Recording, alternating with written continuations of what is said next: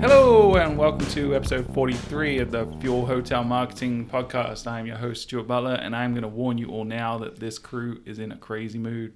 There's a little bit of sillies around the table, starting with Pete DiMaio. Yep, put your seatbelts on, everybody. It's going to be a big episode. Hopefully they are already with their seatbelts on, because a lot of people listen to us while they're driving. So if not, then Or in up. the nut house, where they're just straight, constantly... Yeah, straight jacketed. straight jacketed. And speaking of nut house is Misha Bakikio. I am here. Hello, everybody. And the slightly more subdued Phil Foriska. Hey, everybody. Still Click has it or the ticket. Sniffles. Yeah, I do have the sniffles today. I apologize. And today we're going to be talking about mobile, not mobile Alabama, but mobile as in the trend towards mobile devices. I think it's pronounced mobile. Mobile, Alabama? Yeah. Okay. I'm not up to... Your emphasis my... was off this week. We did that joke last week. I know. Uh, yeah, I don't know a whole lot. I know that uh, they pronounce Birmingham wrong in Alabama. Is it Birmingham? It's Birmingham. No, it's Birmingham. Birmingham? Yeah. You don't say here. Ham. Birmingham. I, I always pronounce, I think, Louisville. Is that... It's not Louisville, it's Louisville. If you're it's from Louisville. There, it's Louisville. That's Louisville. Anywhere else, it's Louisville. Well, it's like if you're from Mississippi, it's actually Mississippi.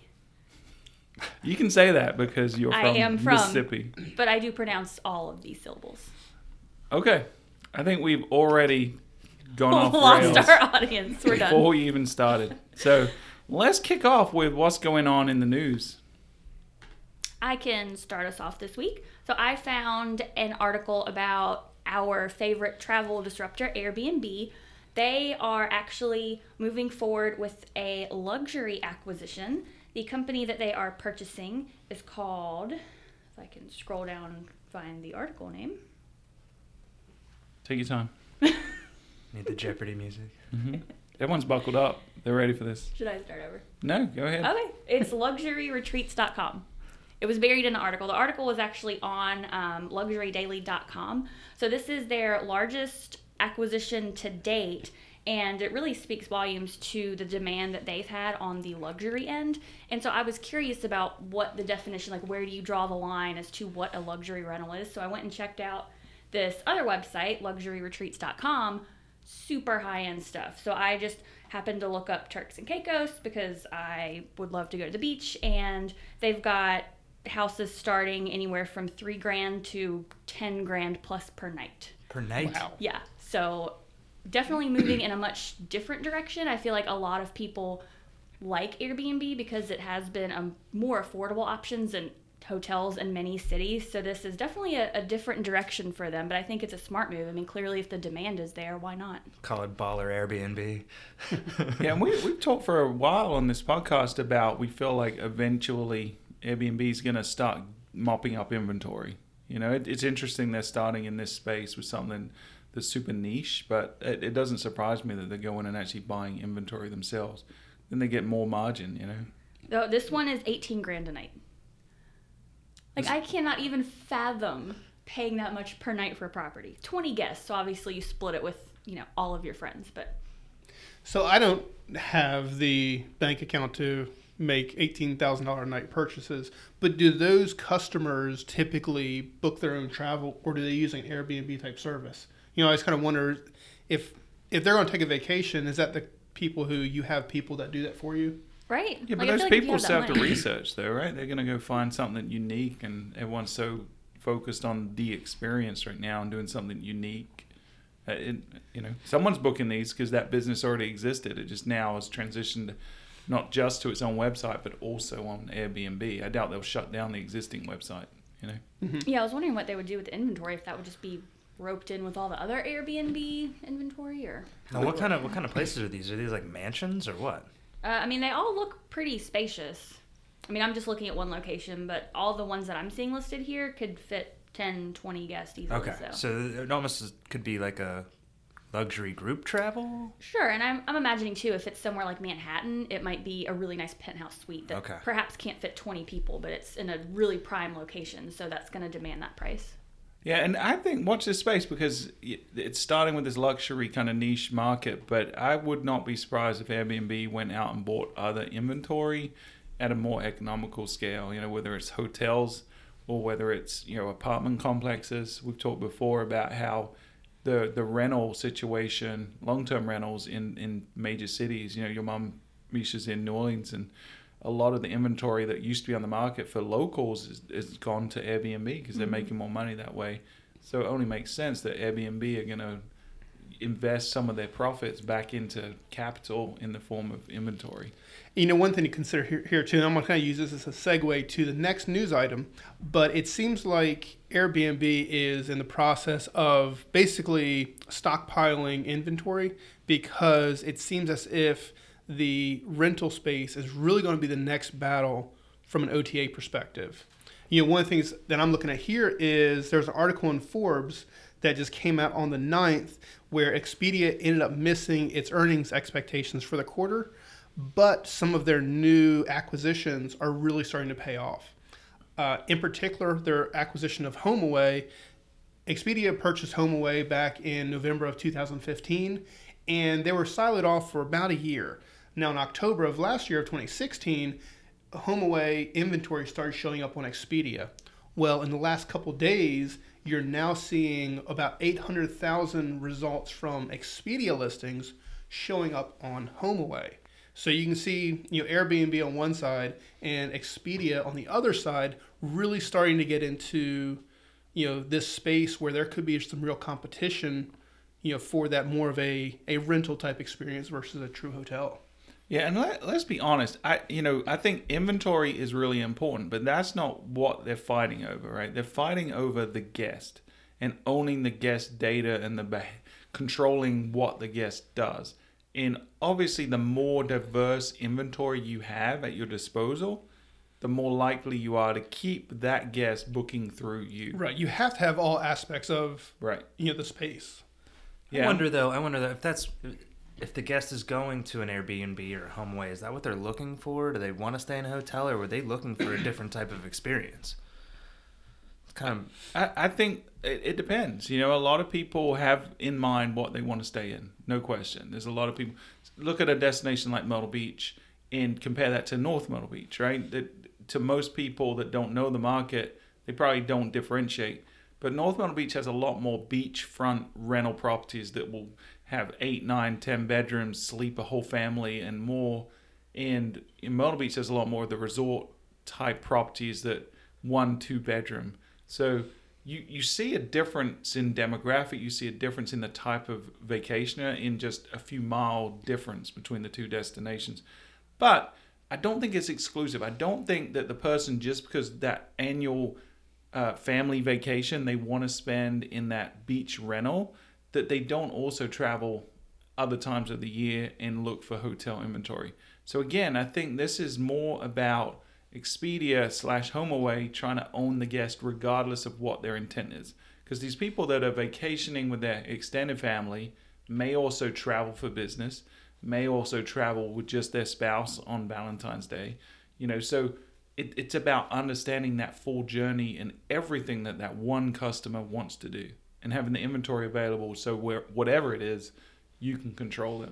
Sure, I completely agree. Just because, you know, let's, again, using Myrtle Beach as the example, we get a lot of families that come in the summer. Let's say, you know, you want that full beach house experience. That's not to say, like Stuart mentioned, you go on business trips or whatever. I think just them having that exposure and them educating people that we're not just for hotels, or with HomeAway, we're not just for rentals. We can cover the full spectrum of your travel needs. I feel like that's the direction they're moving in. And I'm almost wondering if they're going to take more of an Airbnb approach where they're starting to build local travel guides, or a TripAdvisor approach, just building up their content as well. You know, it seems like they've done a lot of work on the inventory side, but then trying to get in front of people before they're ready to book an accommodation, when they're just, you know, thinking about where they want to travel to, kind of in that dreaming stage. You know, I could see them moving in that direction pretty soon as well. Agreed.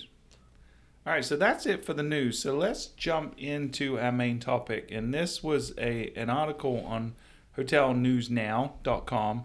And they're basically talking about the five things Can you tell me the title? Because I completely fluffed it. I forgot what the title was. It is Five Things Hotelers Must Know About Mobile Behaviors. There you go. Mobile or mobile? Mobile. Mobile. Not Alabama. Not Alabama. Okay. This will be a mobile device, a phone, for example. Mm-hmm.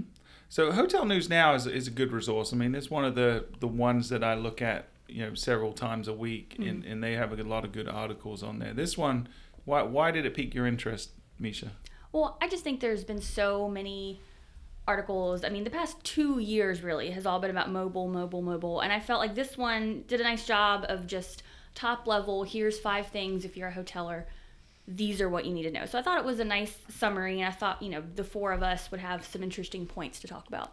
All right. Yeah. So let's jump in. What's number one point?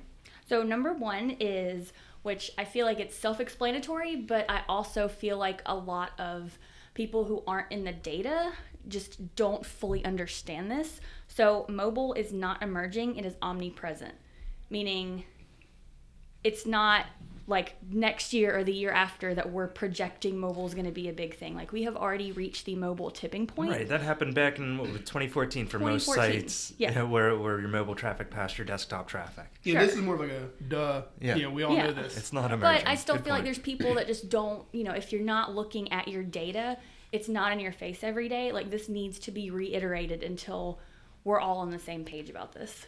Yeah, and you know, Misha and I did a presentation for the local South Carolina chapter of H S M A I, you know, a couple of months ago now. It was we were talking about the trends of twenty seventeen, and we covered that in a in episode what thirty-nine of the this podcast. But the first thing we started with when we were talking about what are the trends for twenty seventeen, the things to pay attention to, we we started out by saying we are not going to talk about mobile because it's not a trend to look at in twenty seventeen. It's something that has been established. We should all have it front of mind. If you're building a new website, if you're not building it mobile first, thinking about it from the ground up, mobile, mobile, mobile, then you make a mistake because more than fifty percent of traffic to your website, go look at your Google Analytics. I, we don't have a client anymore where more than fifty, where less than fifty percent of the traffic is coming from mobile. We don't have a single client. Yeah, and that should be what you look for in twenty seventeen is when you need to proof your site, go to your phone, not to your desktop. Yeah. That's where you need to see how that customer first experiences your brand because yeah. they do not first experience it on the desktop. That's where they may convert, but that first visit is mobile, mobile, mobile. And it's a hard habit to break, even for us. You know, we're, I'd say we're tech savvy. I think we we we skew younger when I look at our employees. But we still struggle to get our developers even to test on mobile first because and they're developing on a desktop, you know, and, and that's the environment they're used to using. So to pull out their mobile device and look at that form change they made or the layout change they just made on their mobile device, it, it takes reinforcement. We have to preach it every day to get people to remember it. And one of the most important things to remember there is a mobile emulator on your desktop is not a mobile device. You know, so many times I'll see a developer say, yeah, everything looks perfectly fine. I looked at it, you know, on an iPhone six S on my computer, and it looks fine. You pull out an iPhone six S, you look at it, no, it's not fine. So you really do need to have a bank of a few devices handy to check out your, your site. Yeah, and, and it transcends just the website too, right? Because you think about how people consume any information, Facebook being a prime example of that. So how many people, I mean, I, I I don't remember the last time I went to Facebook on a desktop for personal use. I mean, I'll use it at work for clients, whatever, but when I'm just scanning through the news feed on Facebook, it's always in the app on my mobile phone. Mm-hmm. So when I'm seeing ads or content from other businesses and I click on it and it lands me something that is not mobile friendly or mobile first thinking, it drives me insane, and it's got to crush crush their conversion rate when they do stuff like that. So there's these developers that are building stuff on a desktop, testing it on a desktop, and then the consumer's landing on it on a mobile device. There's a disconnect, and you've got to change the philosophy.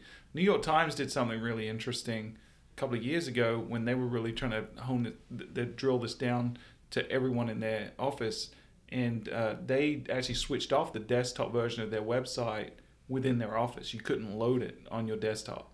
So the only way you could access the website was through your mobile device from when you were on the Wi-Fi.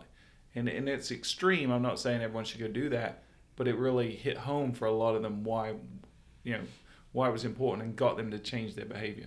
Sure, and I think it's interesting you mentioned Facebook. In the article, they actually do have some stats to back up some of the, you know, points that they're making here. One of which was um, a representative from Facebook said that Facebook reaches more than one billion people for per day, and twenty percent of people's time is spent on their mobile devices. In addition to that, seventy-one percent of internet activity originates on a mobile device. Like, that is huge, one billion people per day just on Facebook. And then just taking a step back, looking at some mobile stats in general, there are now more connected devices in the world than there are people. And on average, there are four devices per person, which is insane. And then they projected, this seems a little extreme to me, but nonetheless, they projected that that number is expected to grow to seven devices per person by twenty twenty-seven. Oh yeah, we're talking about, you know, the emergence of wearables. I know they're not necessarily the greatest things right now, but they're going to get better. Sure. Everybody's going to have multiple things on them. At least everybody has a phone right now. But it's going to be more and more. I mean, we're talking the Google contacts and things like that that well, are going to emerge. Well, this weekend, I had to, we replaced two of the plugs in our kitchen with plugs that had the U S B ports on them, because we originally we had just one plug that had two U S B ports, and we're using those up. They're constantly already spoken for, so I added two more plugs that have the U S B ports, and they get filled up immediately between people's Fitbits, people's phones, people's tablets. You need you to stop it. Letting so many people come into your house. Right? I know. I should have invested in locks instead of... Right? Actually, can I just send some stuff home with you at night so you can charge it for me? Sure, yeah. Okay. Yeah, I, I don't know if I agree with that projection, and, and I'll tell you why. If you look back in the early nineteen hundreds in London, when the government met, the local council met, the biggest problem, the biggest challenge facing them in the early nineteen hundreds was there was not enough space to build stables for the horses, because everyone got around in horses, and because because the population was growing so quickly, more horses were needed to transport everyone around. This was in the early nineteen hundreds. Well, what happened right after that, right? The invention of the automobile, and cars started taking over, and it completely negated the need. So they were doing all this planning and spending all this money trying to build more stables in inner city London, when just five, ten years later, it became completely a moot point, because everyone was now using these motorized vehicles, right? And they turned the stables into garages? I or guess so, yeah. And if you go around certain areas of, of England, you can still see where they've converted stables into houses and gar- garages and stuff like that. But I don't know if we're going to continue getting more devices. Right now, yes, every device we have is is connected in some way. It's the Internet of Things, right? But I think technology is going to get to a point through... Uh, whether it's implants or some kind of augmented humans, that we're going to have a centralized device that talks intelligently to everything else, I think, eventually. But but those well, are still the connected devices. I mean, if, if you ever want to see something kind of interesting, go to your your wireless router and look at all the devices that are currently connected to it. Yeah. And, and you forget that if you have a smart T V, that's connected. If you have an Amazon Echo or Google Home, that's connected. Yeah, there's so many connected devices in your life that you really don't think about. I think Stuart's point, though, is like when we're talking about that device that takes over them all, right? The the, the Google contacts with the with the H U D that pops mm-hmm. up, and, and you can see everything. It can project a T V on your wall. You don't know, you don't need a smart T V anymore. Mm-hmm. That'll just project out there. Those type of things will eliminate the phones, the the tablets, the watches, this, that, and everything. Might be less devices in a few years than more. You know, I'd like to just point out that I'm really impressed that Stuart remembers that far back, because you were only like yeah. one or two years old in the early nineteen hundreds. Yeah. That's really impressive. Uh, funny. But they're not on metric true, time. Not true. Metric time. Oh, this is true. What's the conversion rate for that? I don't know. All lies, lies. Yeah. All right. So what's point number two? Point number two, which I think is a valid point that we can also agree with, is that there is a sea of data available to be used. And I almost wish Melissa, our analytics director, was here to speak on this, because there is so much that you can be tracked, and not only can it be tracked, but you should be tracking it. That point aside, I feel like where a lot of people struggle is they're tracking all this stuff, and that's great, but then what do we what do we do from here? Like, where do we go? What do we do with all this information? So I think you really need to either work with, whether that's somebody in-house or with an agency or firm that has some type of data science or analytics background, um, you know, or you really need to, if that's not an option, you really need to start digging in there and figuring out what you can do with this stuff, because it really is important to not just track things, but know what you're tracking, know how to segment it, you know, know who these people are that are coming to your site and making something valuable out of all that data you're collecting. I mean, it's so true. With with all that data that's out there, you need someone else to look at it. But you, what you also need to do is make sure that you've clearly defined your K P Is or your key performance indicators for your marketing. And those could be a little bit different from a mobile device versus a regular desktop. That's fine. But just define those so that when you are looking at the data, you're looking at actionable data. We see it happen so many times where a client is concerned that, you know, their bounce rate is more than they think it should be. And then when you drill down to it, you find out that that's kind of an irrelevant metric. I think we've talked about that in the past. But if you don't have a true K P I or metric tied to what you're measuring, it's going to send you down a rabbit hole where you just keep looking at reports and reports that you never get the information you need. Sure. And I think you need to know how to slice and dice this several ways. You know, looking at the customer journey, where people are entering on your website, whether they are entering from a natural search, for example, or an email or a pay-per-click campaign, you know, so looking at it that way. And then also, you know, what percentage of your traffic is coming in through mobile? What percentage are, are coming in through sales? Or what percentage of your revenue is coming in through mobile? You know, looking at all of your K P Is, breaking it down by device type, desktop versus mobile, um, you know, looking at your different channels. There's just so many ways that you can look at this, but then you can start matching that with, you know, where the people are in the customer journey. I think we've talked about in the past where while we are still seeing a high amount of traffic coming in through mobile, the sales and the revenue aren't quite there yet. You know, they're catching up, but it is a, a slightly slower adoption rate for people booking on their phones. Um, so just keeping an eye on that and well, as well, and making sure that, you know, while your traffic is going up, you want to continue to improve your website, you know, improve your marketing to get those mobile sales and revenue up as well. Yeah, and I think that's one of the things why people dismiss mobile is because they look at it from just the conversion and revenue standpoint. And and you're right, it doesn't it doesn't match when you look at traffic, but these are the same people. Mm-hmm. They're just at different points in their travel planning journey. You know, a lot of people now start the research on a mobile device and then at some point switch over to a desktop. And really the what the what we're really lacking in any meaningful way is the bridge between that data, right? There's there's no one, there's a few people trying to do it. I think Google is probably gonna be the one that ultimately wins, but no one's really bridging the gap to say, Pete DiMaio started on this mobile phone, then went to his tablet, then went back to his phone, then came to the desktop, and that's when he booked. Like, that is something we're missing unless someone's logged in for some reason. Yeah, Google's the closest one to having that cross-device tracking as it is now. But nobody's nobody's doing it perfectly. And I don't know that we're ever really going to get there because we run into privacy issues and all types of stu- type, types of things when you're talking about tracking people device to device and, and what they're doing across the web. Yeah, I mean, I think we'll get there. Uh, you know, I think for, for hotels, especially the big chains, if, if you've got a loyalty program and you've got a reason for people to log in, uh, it's easier. You know, we work in some ways with some other non-hotel clients, like retail clients, and it's a lot easier to track those people because mm-hmm. they typically are logged into an account of some form between mobile and, and mobile app and desktop, so we can see that data. But it's not just web data either. I think the other thing that people are missing is is augmenting the, the web analytics data with other data that you might have in your P M S or from other sources, right? So You know, what that, which is what, really what spawned for us the Fuel Gauge Analytics dashboard, right? That's why we created that product, because we were struggling to see the the relationship between what's going on on, say, O T A distribution versus what's going on, on your website. And and I've I've said this before on the podcast, but we used to run into situations where a client would come to us and say, or we'd raise the flag for a client and say, your conversion rate on your website just dropped. What's going on?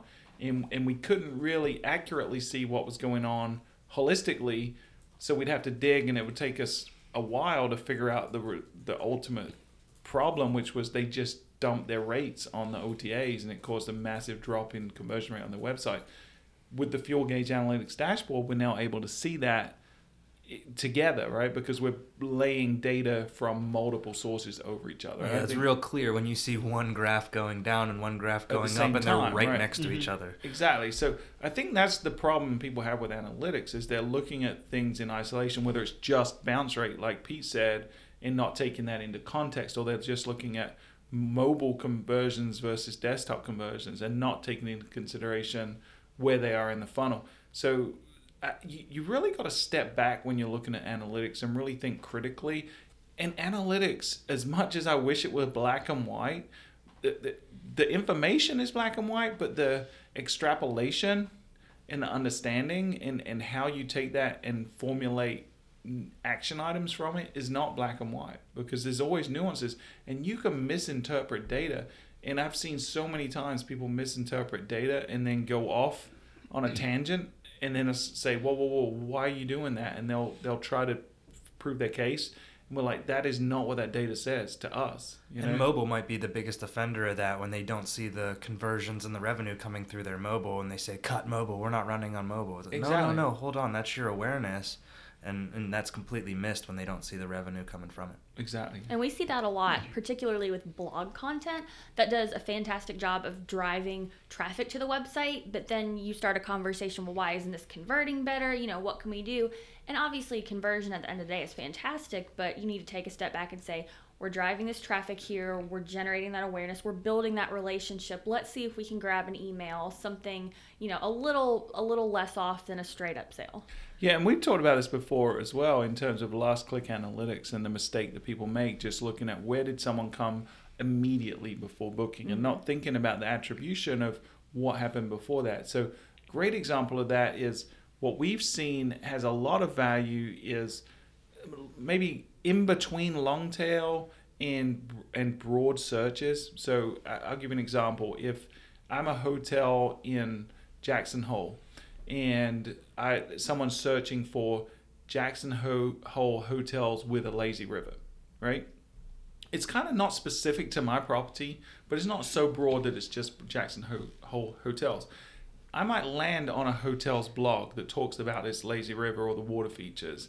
And I might not convert right then because I'm still doing my research and I'm comparing it to other sites. And I might land on maybe Expedia when I do that. I might land on the Chambers site, a, a local portal when I'm doing that, and the individual hotel site. But then I'm going to bounce back to the search engine and I'm going to narrow down my search. And now I might go back and search for a specific brand name of hotel because I saw that they had the lazy river, right? Landed on their blog, read about it, liked it, gone back to search, search for that brand name, then come back into the site from a paid ad. Now the paid ad's getting one hundred percent attribution. That's where, in when they're looking at last click analytics, that paid ad is that generated one hundred percent of that revenue, and they've completely lost the, the dots that were joined that said, well, you know what? Actually, first they landed on that blog, and that's what led them to search for the brand, which led them to click on the ad. And people just aren't looking at it in, in from that further back view. They're looking at it too, it's too myopic. Yeah, and we've seen that on a few properties where we do have a brand campaign, for at least from a pay-per-click perspective, brand campaign, an amenities campaign, and then sometimes a broad campaign. And those amenities-based campaigns always do pretty well over time. Mm-hmm. You know, one example, like you said, is the water park. You're looking for when that customer first gives an indicator that they've gone beyond the destination selection and are now at resort selection. And you know, the early bird gets the worm, so to say, is if you can be the first one there to get their attention, to tell them about the, the water park on property, at least you've gotten a little share of their mind as they're going through that decision process. Yeah, and I know that there are ways in Google Analytics, and I'm assuming Adobe, if you have that software as well, that you can look at different attribution models and you can go full funnel and see, you know, what is the very first click they had? And there's models where you can give partial attribution to every click along the way. So, you know, if you have someone on staff that can do it, or if you can do it as well, it's definitely something interesting to look at, and it'll give you a lot of insight. Yeah, like in Adobe Analytics, they, they used to have a separate product. When back when it was called Omniture, they had a separate product called Discover. And that product used to cost like one hundred thousand dollars a year. It was an expensive product, and now it's rolled into Adobe Analytics. So if you are using Adobe Analytics or some premium software, then look to see if they have that multi-touch point Because when we when we look at, say, revenue from a blog article, and we look at last click versus lifetime value of that blog, it, it's a very different number that you come up with when you're when you're developing attribution models for multi-touch points. So definitely look at that. I mean, we're here to help too if that's something that you just don't have time to focus on, because it, it is complex. It does take time to, to spend on it, and a level of expertise using the software that you're tracking on. But uh, it, it's definitely worthwhile, because you start realizing that the assumptions you're making based on last click data are not accurate assumptions. Absolutely. So what is number three? Number three is a fun one. It is that there's a fine line between help, being helpful and being creepy, which this does this applies to not just mobile, pretty much everything in life. Yes. It's a fine line to balance.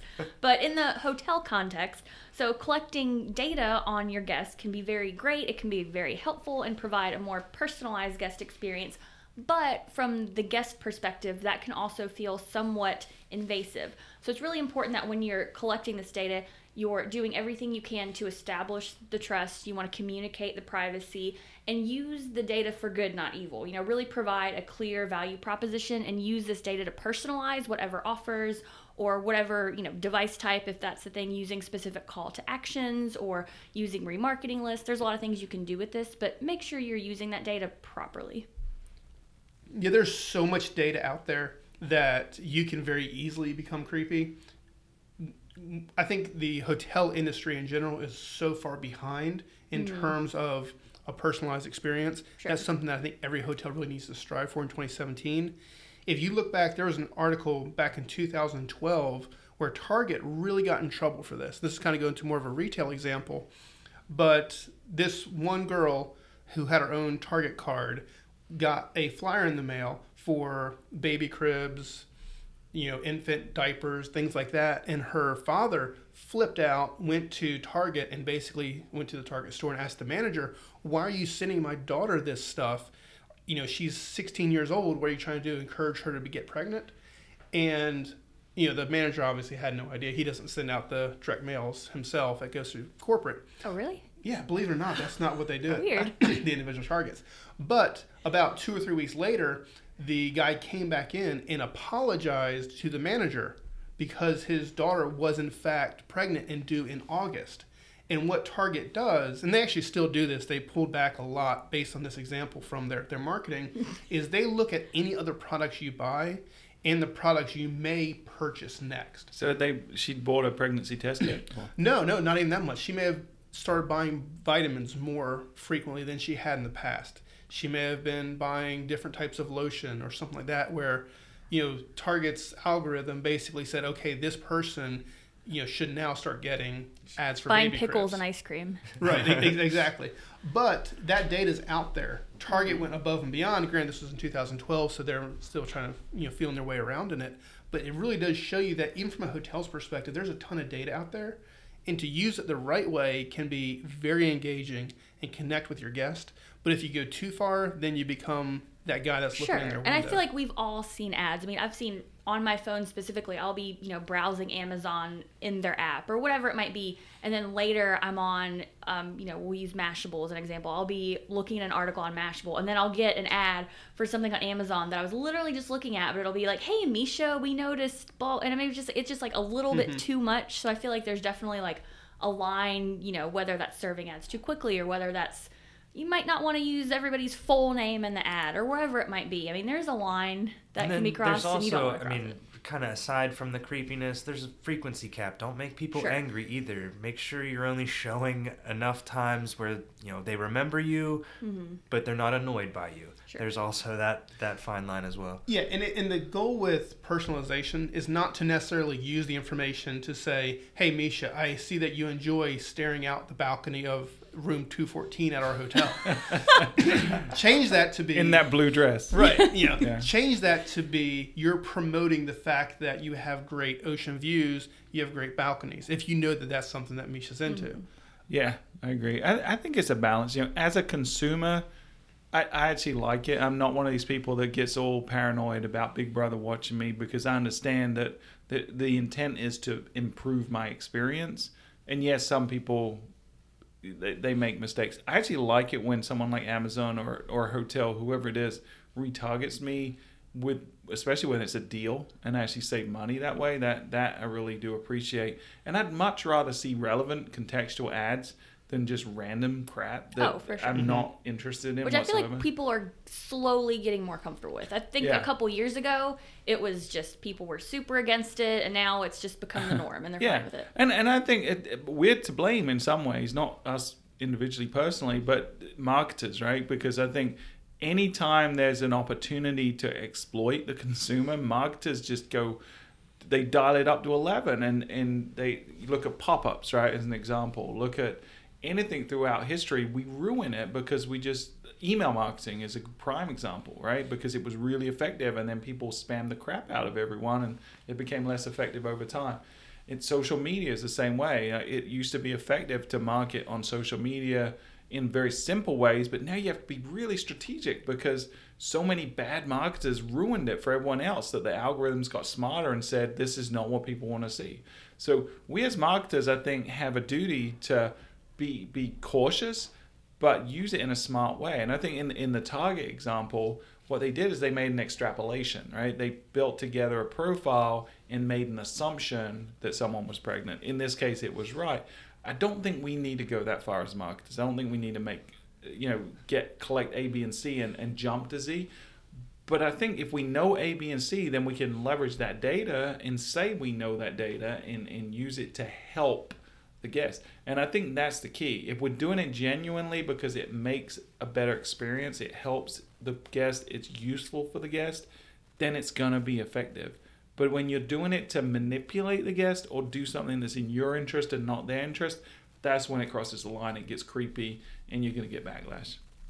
Example of that is the airline industry that was, you know, manipulating date rate data, right? So they were retargeting people that came to their site once, and then they target them with an, an ad saying, oh, you can get a discounted rate, and then they were leaving, and then they were coming back to the website, and they'd see another ad that was even less. You know, it that that to me is not right, because you're training a, a guest or a, a, fl- a flyer in this case to in a certain behavior that isn't really good for them. Like, you're making them jump through hoops to get the best rate. Just uh, show them the best that's rate. That's already happening with retail, I feel like, because now you've got all these sites like Retail Me Not where they collect promo mm-hmm. codes, because every website has a promo box for you to buy something. So I don't, I'm assuming I'm not the only one that does this, but if I go to pretty much any website and I see they have a promo box, I'm going to open up a new tab and type in brand name promo codes. And honestly, nine times out of ten, actually this happened with a hotel. I think I talked about it on one of our first episodes, but they had a promo box, and I searched for promo code for that hotel. It was a hotel in Charleston, and I saved like sixty or eighty bucks mm-hmm. by just searching for a discount. And I think we've trained people to do that. So we want to obviously not do that. By the way, if you're a hotel, you should probably take off that promo code box and find a different way to do that. Yeah, if you want to do promos, there's a different way to do it. You know, send them unique U R Ls or a unique page that has a promo box. Don't put it on every single search, because you're right. We, we've done tests that prove that if you have a, a, a but or a window there or um, a text box there that says promo code, you're going to decrease your conversion rate. It's not going to increase your conversion rate, because people are going to think, well, I'm not getting the best deal. And if they can't find that coupon on Retail Me Not, wherever it is, they're not going to convert. They're going to go book somewhere else. So don't show that unless everyone is, you're expecting everyone to get that. Yeah, um, someone that could approach your sale too. I mean, what if what if I'm running P P C ads on what's your hotel brand name promo Coupons, code yeah. and I pick off your sale? I mean, yeah. there's there's that out there too. How did we get there from data? Was that like data being creepy? Creepy. creepy Is that yeah. what it was? Okay. I feel like we've gone off on a lot of tangents, yeah. but it's fine. It's all relevant. Well, yeah. All right. What's next? Number four is, and I think this is not exclusive to apps, but in this particular article, they say, think of your end goal when developing apps. And again, some point that we have hit on a lot in this podcast is there are a lot of hotels that have mobile apps, and a majority of them are not that great. I think we've seen some strides in this. We just talked about um, Marriott last week. They're revamping their entire entire mobile app experience.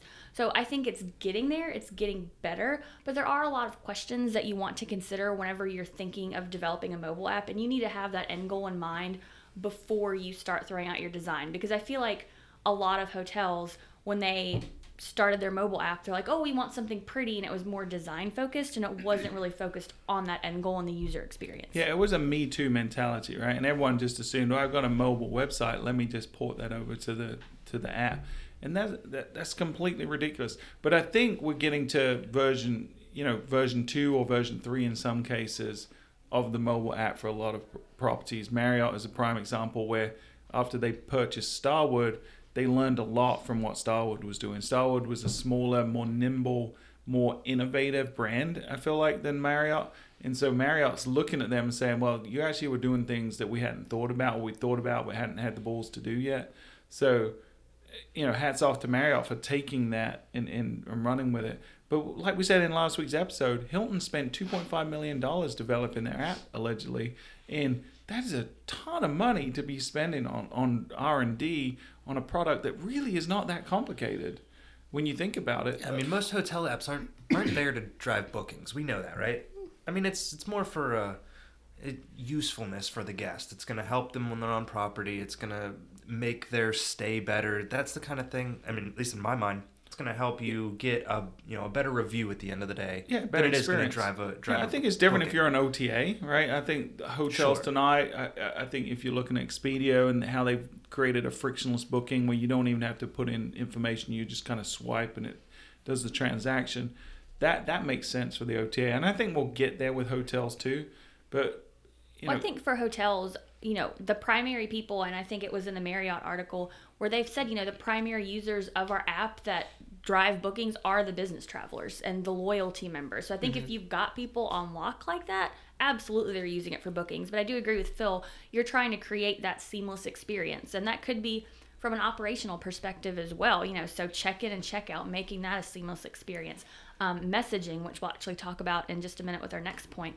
Um, having some useful information about whether it's on property things to do, the restaurant hours, um, you know, the restaurant phone call number if you want to make a reservation, but off property things to do as well. So making it as useful as possible. And at the end of the day, giving them a great experience that leads to better reviews, higher A D R, all this good stuff that we talk about all the time. Yeah, but it's a chicken and egg thing, right? The reason that the Marriotts and the Hiltons of the world have business travelers using their app is because the only functionality that's actually useful in there is geared towards business travelers, right? There's nothing in there that as a as a regular leisure traveler consumer, it, there's no benefit to me other than maybe mobile, use my mobile phone to unlock the door. What else is there? They're not using it to enhance my yeah. experience. They're not helping me in any way. In the in the Marriott app in particular, I've used that one several times, and every time I download it, I try to use it to check in. And it's yeah. always such a frustrating experience because they do not do a good job. I mean, the way I see apps is, it is the app is only valuable when it can do things for the guest and improve your business relationship with them beyond what the website can do. If you're just using the app to, and you don't have any specific goal for it, hey, let's put our website on the app, let's tell them the weather, let's do this, let's let them book a hotel room. That stuff's not valuable to a customer. They already have an app called Safari or Chrome or whatever it is on their phone that they can do all that stuff on. What you need to focus on from your app's perspective are those things that enhance your customer's experience. Things like the push message, letting them know that you have a free concierge service, letting them know they can do an express check-in and save the line. Just ways you can communicate and give that guest more value right in their pocket than you could ever do with a website. Yeah, and I like the direction that Marriott is moving in. It hasn't been, their new app version hasn't launched yet, but one of the things that they were talking about doing with this new version is serving a different home screen based on whether or not you have an upcoming reservation, which I think is a great idea because obviously if you've already booked your stay, you don't want to see a screen about booking your stay. You know, so segmenting people that way I think is really smart, and I'm curious to see how that works out. Yeah, it's about personalization, making it relevant to the individual and making the mobile app a utility for people and not just a why am I downloading this? What's the value in it? But that, that kind of leads, I mean, I think the biggest value is the communication, which leads to point number five. Yes, so our last point for the article is that mobile can bring staff closer to guests, and I definitely agree. We've, again, something we've talked about before is that a lot of people just hate having to talk to or deal with other people, so that's sometimes seen as a hassle if you need, you know, extra towels or an extra pillow or something's not right with the room or you're, your key doesn't work, it's become deactivated, whatever it might be, you've got to go all the way down to the front desk. You got to wait in line if it's prime time. You know, you, there's just a lot of first world problems happening with the hotel experience. So having an app that can alleviate some of that perceived frustration, I think, is really great. And it's something that I think we've seen this past year in particular is really emerging. There's a lot of companies popping up that are offering these types of services. I think that's that's so true. I mean, if, if you can make your guests feel better about those services, that's one of the reasons, like, whenever I order food, you know, at a restaurant, you know, typically to go, I always order online because I know I fill out the form, that's exactly what I want, I hit submit, and I know that it's been done. I know, you know, it should be at the property. You know, so many times if you pick up the phone and you dial and it just rings and rings for the concierge, mm-hmm. or you get to somebody and you're not sure if they actually understood what you wanted, it makes it very easy for the guest to communicate with the property, but it also lets the property do such a good job communicating back to the guest, hey, we've got your request, you know, so-and-so in housekeeping will be in your room within five minutes. Sure, and I think these are great platforms, whether it's something that's rolled into your mobile app, if you have one, or if you're using a third party for this, great. I think it's something every hotel should look into, but I think the important part of that equation is having the resources on property that can handle those requests, because if you have it, you're definitely going to want to promote it, and then once people start using it, you don't want to be overwhelmed. Yeah, and I don't think people look at this the right way, because if if you think about this, would you ever at a hotel consider not having enough people at the front desk to respond to requests? Right? You wouldn't. So why is it different on a different medium? If you have a guest that is in need of something, Then, then figure out a way to staff it so that people can respond, you know? And and the other benefit, I think, of the, the mobile app is not just that you can field requests that are being instigated or initiated by the guest, but you can actually initiate conversation with a guest that you've never been able to do before. Yeah, you could call the room and say, is everything satisfactory? But the chances are you're not going to get them because people aren't spending the majority of their time on their vacation in their room. So now you can send a push notification through a mobile device and say, is everything satisfactory? Let us know if it's not. Or, hey, did you know it's happy hour in the, in thirty minutes at the bar? So people can be aware of what's going on. You've never been able to do that in the hospitality industry before. So now we can really embrace the guest and really send messages that not only are helpful to the guest and improve the guest experience, but also drive revenue to me as the hotelier, because I can put people where I want them to be. They're gonna attend my events more frequently. They're gonna utilize my amenities more frequently. So this is really win-win territory and something that's never been achievable before in the hospitality industry. Yeah, I think it's a, it's a excuse me, it's a good way to head off a bad review also. If you're the if you're reaching out to them and you're communicating with the guest, making sure that they're happy at all points of the stay, you know, they're much less likely to leave a bad review for you. That's just, I mean, for me, that's, I wouldn't leave a bad review if I'm if I didn't first say, hey, you know, I don't like this, or I don't have enough towels, or there isn't right. this in my room. If the hotel gives the guest an opportunity to, to raise a problem, and then the hotel has the opportunity to fix the problem before they leave, then nine out of ten, they're not going to leave a bad review. But the problem is hotels turn a blind eye. Once the guest's in-house, they don't care about them anymore. They're moving on to trying to get the next guest in-house. And like Pete said again and again on this podcast, when a guest is on property, that's when you're starting the next sales funnel. That's when you're trying to get them to stay again. And the best way to do that is to ensure that they have a great experience. So what a lot of our clients are doing, they're utilizing our um, Guest Express mobile app technology, and they're sending, during the stay, they're sending those satisfaction surveys to say, is everything okay? Or rate us on these criteria, whether it's cleanliness, whether it's uh, friendliness, whatever it is, tell us and rate us now while you're here. And if there's a red flag, if someone's rating you as a one out of five on cleanliness during the stay, then send the manager up to the room and fix it now, because now it's easy to fix. Mm-hmm. Once it's on every review site out there and a thousand people have seen that review, you can't fix that. It's it's unfixable. And more often than not, if a guest has a problem and you go over the top to fix it, you actually have given yourself a leg up on getting that person to come back, because they realize that you know, as a hotel, they're in tune to my needs as a guest. They're paying attention to me. Yeah, I had a problem, but the way they fixed it, it makes me hope I have a problem again because of the way they treated me. Exactly. Can I share a slightly relevant but entertaining story? Sure. So there is a Chinese restaurant right across the street from my house. And I could easily, even on the way home from work, just pop over, grab some Chinese, call it a day. But I am lazy and sometimes hungover on Sundays, and Chinese food is great for that. So instead of going across the street to grab Chinese, I found a restaurant that's like eight miles away, but they have a mobile app where I can order my Chinese food, not have to talk to anybody, get the order exactly right, and then they deliver it to my house, and it's the best thing ever. And the kicker is they have like a fifteen dollars minimum, so I have to order like an obscene amount of Chinese, Chinese food to even two. get it delivered, but I still do it because I don't have to go through the hassle of talking to a person or it's going across the street. It's convenience, it's, and it's the best thing that has ever happened yeah. to me. This is why O T As are successful. O T As do a better job of selling a hotel than the hotel it, it does. I think we need to do a, a whole episode based on that topic, because when you think about the information they provide and the nudges that they give someone, oh yeah, you know, like so many people have booked this in this last however many hours, or only this many units left, or these are the reviews that were recently left. Well, they're using those psychology principles and the social proof just at kind of every, like you said, a little nudge. Right. It, it's all it is. They're pushing people through the funnel better than the hotel is. And that's why O T As can exist.